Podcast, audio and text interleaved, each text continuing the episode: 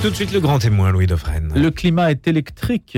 Qui le contesterait aujourd'hui? Bah Justement, avec l'électricité, nous héritons d'une épopée industrielle qu'on a tendance à oublier. Pourtant, posséder ce feu sacré et pouvoir le garder dans de bonnes conditions de production est essentiel. La France a pu donner l'impression, eu égard son attitude envers le nucléaire, d'hésiter aux dépens de l'atome et de notre indépendance énergétique, puisque l'électricité aujourd'hui est majoritairement encore produite par le nucléaire. La question est sensible et pourquoi se pencher sur la fait électricité, elle qui en se penchant sur nous a fait de la France un pays moderne avec beaucoup d'autres. Alors c'est vrai que tous les pays dans le monde ont plus ou moins accès à l'électricité, mais encore faudrait-il regarder les choses de près. En tout cas, Vincent de Rivaz s'est intéressé à cette question de la fait électricité. We need power, don't we? C'est un titre qui n'est pas anodin, c'est en anglais, c'est normal, puisqu'il a dirigé la filiale d'EDF au Royaume-Uni pendant 16 ans après 40 ans de carrière chez EDF et il a quitté EDF fin 2017. Bonjour Vincent de Rivaz. Bonjour Geoffrey. Aujourd'hui, vous conseillez le Fonds souverain de Singapour, Temasek, sur les questions électriques d'ailleurs Sur les questions euh, d'énergie propre pour l'avenir. Et Singapour, qui est une sorte de laboratoire, est très en avance euh, Singapour est très intéressé par les grands enjeux stratégiques, très engagé sur le combat contre le changement climatique et ils sont entourés d'un certain nombre d'experts de différents pays qui se réunissent de temps à autre pour évoquer les technologies de demain l'électricité nucléaire à Singapour ou pas?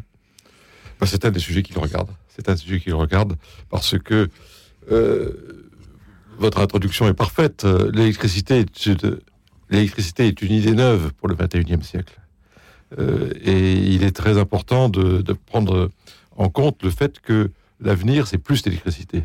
C'est pas moins d'électricité. Alors je suis pas là. toujours plus même. Je suis pas là pour prêcher contre la sobriété, bien au hmm. contraire. Ça fait partie des grands enjeux. Mais si l'on veut décarboner notre économie, il faut plus d'électricité. Il faut remplacer les usages euh, du fossile, par exemple dans la mobilité, les transports, par de l'électricité. Dans l'industrie, plus d'électricité euh, parce que moins de CO2. La, numérisation de nos économies, euh, quoi qu'on en pense, par ailleurs, c'est un formidable débouché pour l'électricité. Donc, en, deux mots ou en trois mots, plus d'électricité pour moins de CO2. Euh, c'est très très euh, clair euh, dans, mon esprit. Et juste, juste deux, chiffres, deux, trois chiffres. si on prend la consommation totale d'électricité aujourd'hui en Europe et aux États-Unis, il faut imaginer que d'ici 2030, l'équivalent en plus devra être produit. Pour ces mêmes territoires en pour, l'ensemble de la planète. C'est juste ah une idée. Euh, et euh, en 2050, c'est un, un, facteur, c'est un facteur 5. Si, encore une fois, euh, on se mobilise pour les grands objectifs qui sont aujourd'hui partagés, le changement climatique, donc la décarbonisation, la sécurité d'approvisionnement, et des, prix, des prix qui soient stabilisés dans la durée. Donc ça veut dire le nucléaire qui perdure forcément, puisque sinon on ne pourra pas euh, Alors, le tenir le choc de cette demande. Alors le nucléaire, c'est pas la seule solution, mais il n'y a pas de solution sans nucléaire. C'est ce que j'ai euh, dit très souvent euh, en, Grande-Bretagne quand j'ai contribué au renouveau du nucléaire en Grande-Bretagne. Mon livre le raconte dans des détails. je crois que l'idée de dire euh, on est pro-nucléaire et on doit être contre les énergies renouvelables, ou on est pour les énergies renouvelables et on doit être contre le nucléaire est une idée dépassée. Euh, l'idéologie euh, divise, le pragmatisme unit. Et les Britanniques, je le raconte dans mon livre, ont été extrêmement pragmatiques quand ils ont fait le choix, dans les milieux des années de la décennie précédente, de revenir au nucléaire. Après avoir hésité d'ailleurs. Après avoir hésité. Il y a eu un moment où l'orientation, c'était justement de croire que le renouvelable était la solution, la panacée universelle. Euh, et puis, pour des raisons, euh, je, le dis dans mon livre, il y, a, eu trois facteurs qui ont été décisifs très rapidement. Le, facteur changement climatique, ce qu'on appelle le, facteur Stern, parce que c'est un économiste, Nicolas Stern, qui a fait apparaître l'importance d'agir maintenant sur le changement climatique, donc pour la réduction du CO2, en disant une idée très simple, le CO2 a un coût, il faut qu'il ait un prix. Deuxièmement, c'était une époque où, euh, pour des raisons que j'évoque dans le livre, les prix de l'électricité remontaient. Et les Britanniques se sont dit, mais on croyait que la libéralisation, la privatisation, la concurrence, tout ça ferait baisser les prix. Ils remontent. Donc euh, ça les a interpellés. Donc c'est ce que j'appelle le, facteur Bill, le facteur d'électricité. Et puis il y a eu déjà à cette époque euh, Monsieur Poutine. Alors c'était moins violent qu'aujourd'hui, moins dramatique qu'aujourd'hui, mais qui s'amusait avec le s'amusait, qui tournait le robinet entre la Russie et l'Ukraine pour faire pression sur l'Ukraine pour augmenter le prix euh, d'usage de leurs tuyaux. Et Tony Blair, qui était à l'autre bout des tuyaux, avec euh, les réserves de la mer du Nord euh, qui baissaient, s'est dit mais euh, je n'ai pas envie de dépendre de la Russie, de, Poutine, pour euh, euh, mon, gaz. Euh, voilà. Donc ces trois facteurs l'ont amené, ont amené le gouvernement britannique à dire le nucléaire est de retour. On dit beaucoup aujourd'hui le nucléaire de retour. Les Britanniques l'ont dit dix ans, euh, je dirais, euh, il y a dix ans de, dix ans de cela. Comment expliquez-vous, Vincent de Rivas, que les Britanniques aient été pragmatiques sur le sujet, que les Allemands ne le soient pas et qu'on impute aux Allemands le fait de vouloir démanteler notre nucléaire? Écoutez, moi j'ai un souvenir très, très clair de, de- de- du 11 mars 2011, Fukushima. Euh, Fukushima, émotion planétaire parfaitement justifiée. Euh, et en Grande-Bretagne, il y a eu quelques jours où euh, les choses euh, ont été un peu mises en cause. Westminster, comme je dis dans mon livre, Westminster a tenu, c'est-à-dire les politiques ont tenu, que ce soit le gouvernement à l'époque de David Cameron et l'opposition, l'ont soutenu en disant on ne change pas nos plans pour faire le nucléaire, le nouveau nucléaire. Westminster a tenu, le pays a tenu, l'opinion publique a tenu.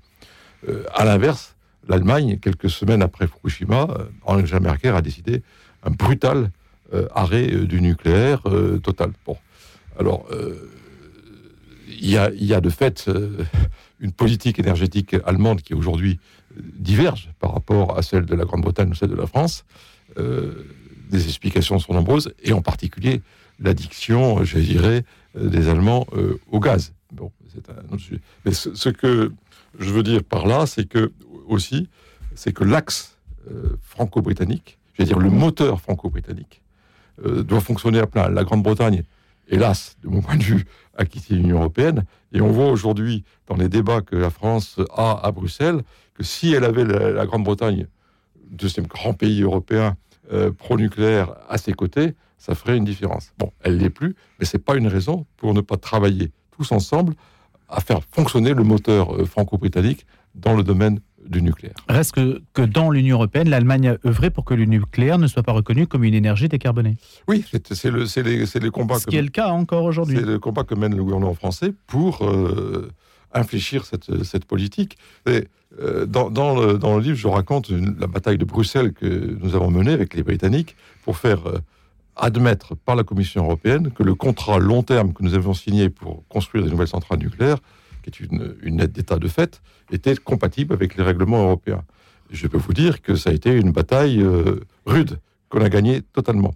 Mais en face de nous, à Bruxelles, il y avait effectivement les Allemands et leurs alliés, l'Autriche, le Luxembourg, euh, au point même que quand la décision favorable a été prise, euh, les Autrichiens, sans doute un peu téléguidés par les Allemands, ont fait appel de cette décision. Ils ont perdu en première instance euh, par la Cour européenne de justice. Ils ont perdu en appel, mais ça, mo- ça montre bien que c'est pas euh, une, une- une affaire facile.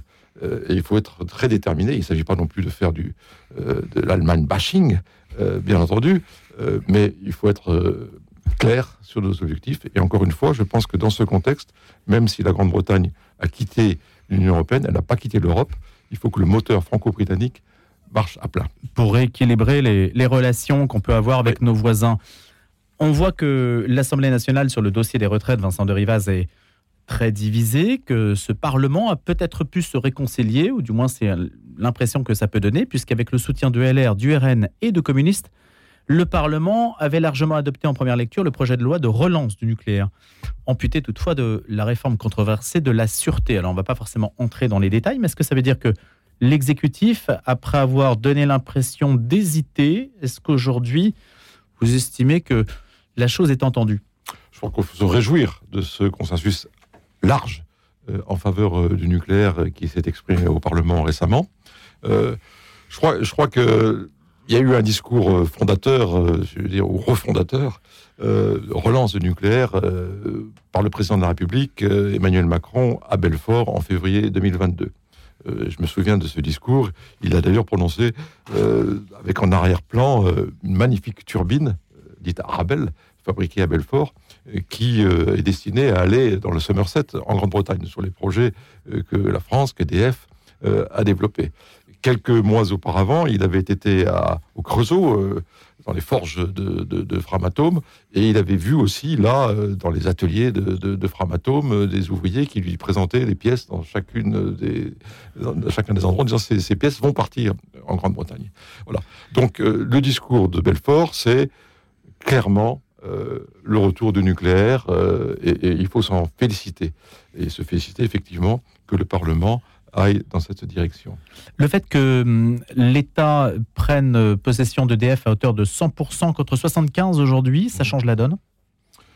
Écoutez, les gens parlent de renationalisation. Moi, une entreprise qui est possédée à 75% par euh, l'État, euh, elle va l'être à 100%.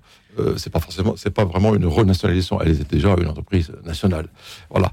je pense que le, la, la, notion de service public, c'est pas une c'est pas une affaire de statut juridique, c'est une affaire d'état d'esprit. Je pense que EDF euh, est une entreprise, doit rester une entreprise et pas devenir un département de l'État, bien entendu. Il euh, faut pas qu'elle le soit. Une entreprise qui entreprend, qui innove, euh, qui a de l'ambition dans le monde et en France, bien entendu.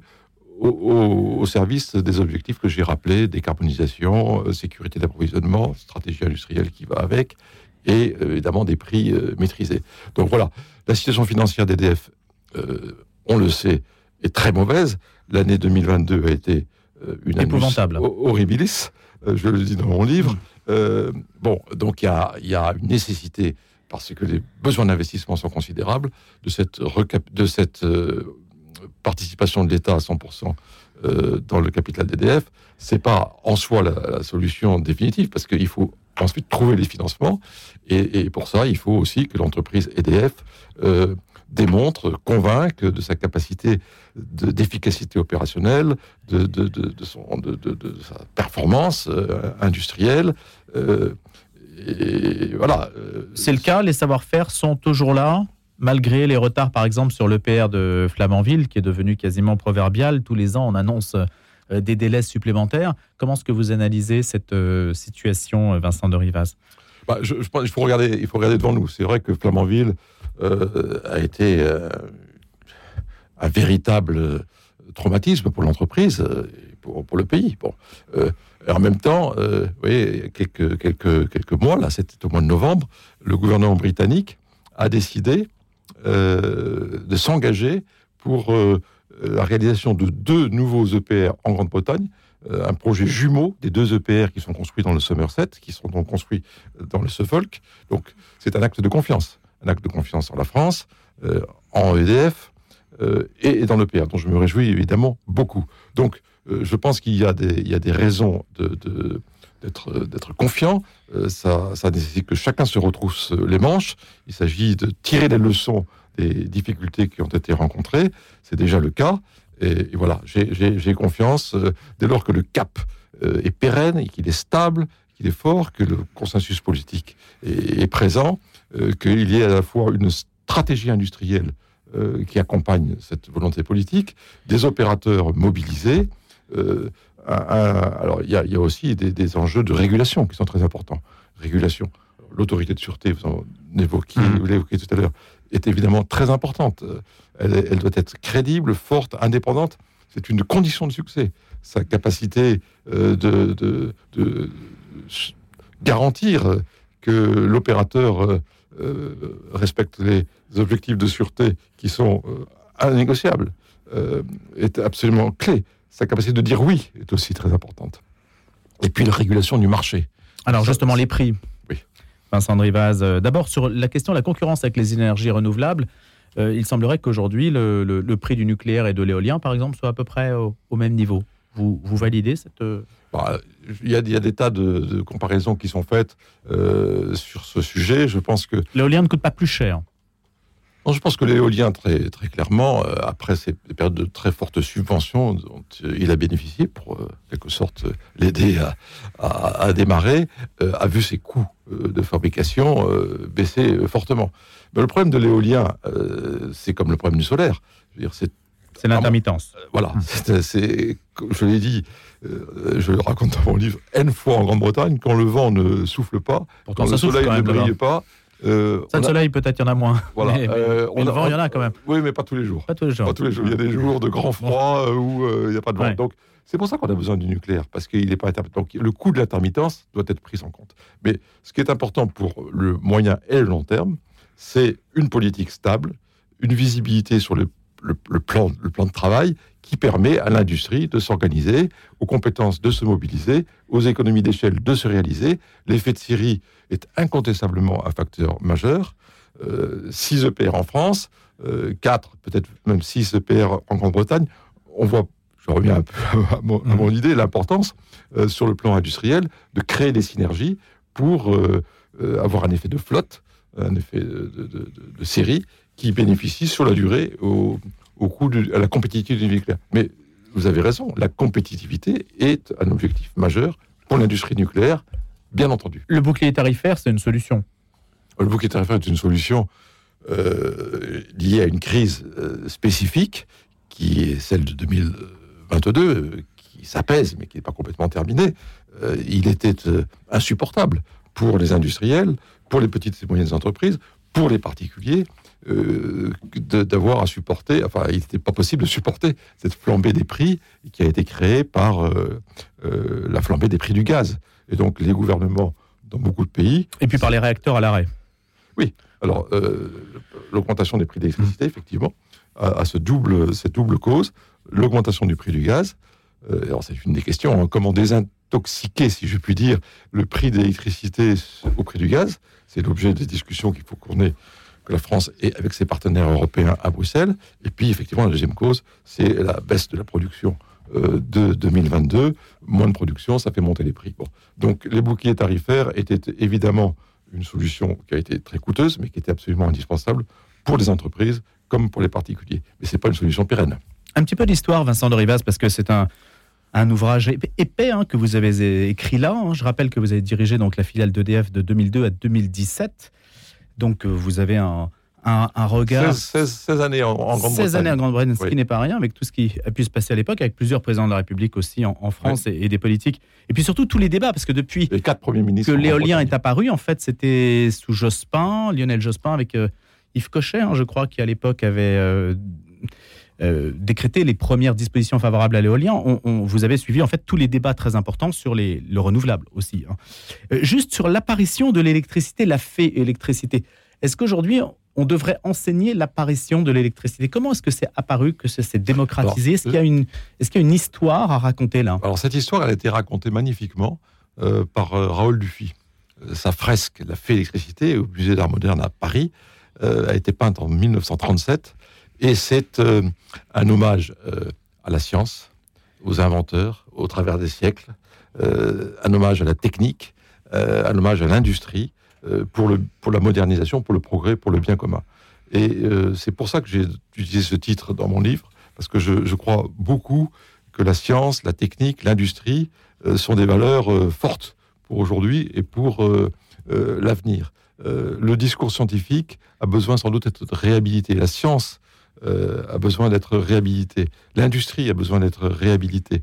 Euh, euh, je, je pense que les, les croyances d'aujourd'hui, quelquefois, font fi des réalités scientifiques. Donc voilà, je démarre mon livre par un hommage à la fée électricité, à la fresque de Raoul Dufy, qui est aussi un, un témoignage de l'importance de la science, de la technique et de l'industrie dans le bien dire- commun. On peut dire en deux mots comment, tout simplement, une question toute bête, hein, comment est apparue l'électricité? Oh ben, euh, apparue- a- J'entends comment elle est apparue pour tout le monde. Oui, bah, je pense qu'elle est arrivée progressivement, évidemment. Euh, les, les progrès scientifiques ont permis progressivement de voir des applications de l'électricité se multiplier dans l'industrie, dans, le- dans les usages domestiques, et je le disais en introduction, demain euh, dans le numérique, demain pour fabriquer de l'hydrogène décarboné, demain pour le transport euh, euh, mobilité électrique. Euh, voilà, euh, l'électricité est une idée neuve pour le 21e siècle, et vous l'avez dit au début, elle n'a pas encore atteint, euh, elle n'a pas encore bénéficié, fait bénéficier à tout le monde sur la planète de ces, de, ces, de ces avantages. Donc il y a aussi cette dimension de développement, de développement durable, Euh, J'étais au Vietnam il y a quelques, jours, magnifique pays, très attachant, euh, qui se développe à grande vitesse. Eh bien, ce développement requiert de l'électricité, requiert de l'électricité décarbonée. Donc voilà, il faut que euh, chacun euh, ait, conscience qu'on a là un atout pour le progrès et pour le bien commun. Et encore une fois, quand mon titre, We Need Power, don't we, euh, je l'ai emprunté avec beaucoup de respect à, à la reine d'Angleterre. Aujourd'hui, nous devrions dû accueillir Ben en oui, France le roi C'était dans ce contexte-là aussi. euh, Charles III. Euh, bon, bah, il n'est pas venu, mais dans mon livre, il y a tout un chapitre qui lui est consacré, puisque j'ai eu la grande chance de, de le connaître, d'avoir des relations de travail importantes avec lui quand il était prince de Galles. Donc, euh, Dites-nous comment ça s'est passé un peu, Vincent de Rivas, comment vous l'avez fréquenté comme ça. Bah, c'est- je l'ai présenté en tant que chef d'entreprise, puisqu'il Ouais. avait cette capacité à euh, mobiliser euh, le monde des entreprises, le monde du business, sur ses objectifs, sur ses passions. Le, le- le- le roi Charles III a longtemps été vu un peu comme un, comment dirais-je à travers le people. oui, à travers le people, ça, je ne vais pas élaborer là-dessus, mais avec des idées un peu, un peu bizarres. Bon, en fait, il, il était euh, euh, précurseur, euh, un peu prophète. C'est son combat pour l'environnement, pour la biodiversité, pour l'harmonie entre l'homme et la nature. Pour Il a eu des phrases très fortes à Glasgow, à la COP de. Glasgow. pour l'harmonie entre, entre, entre Mm. les religions.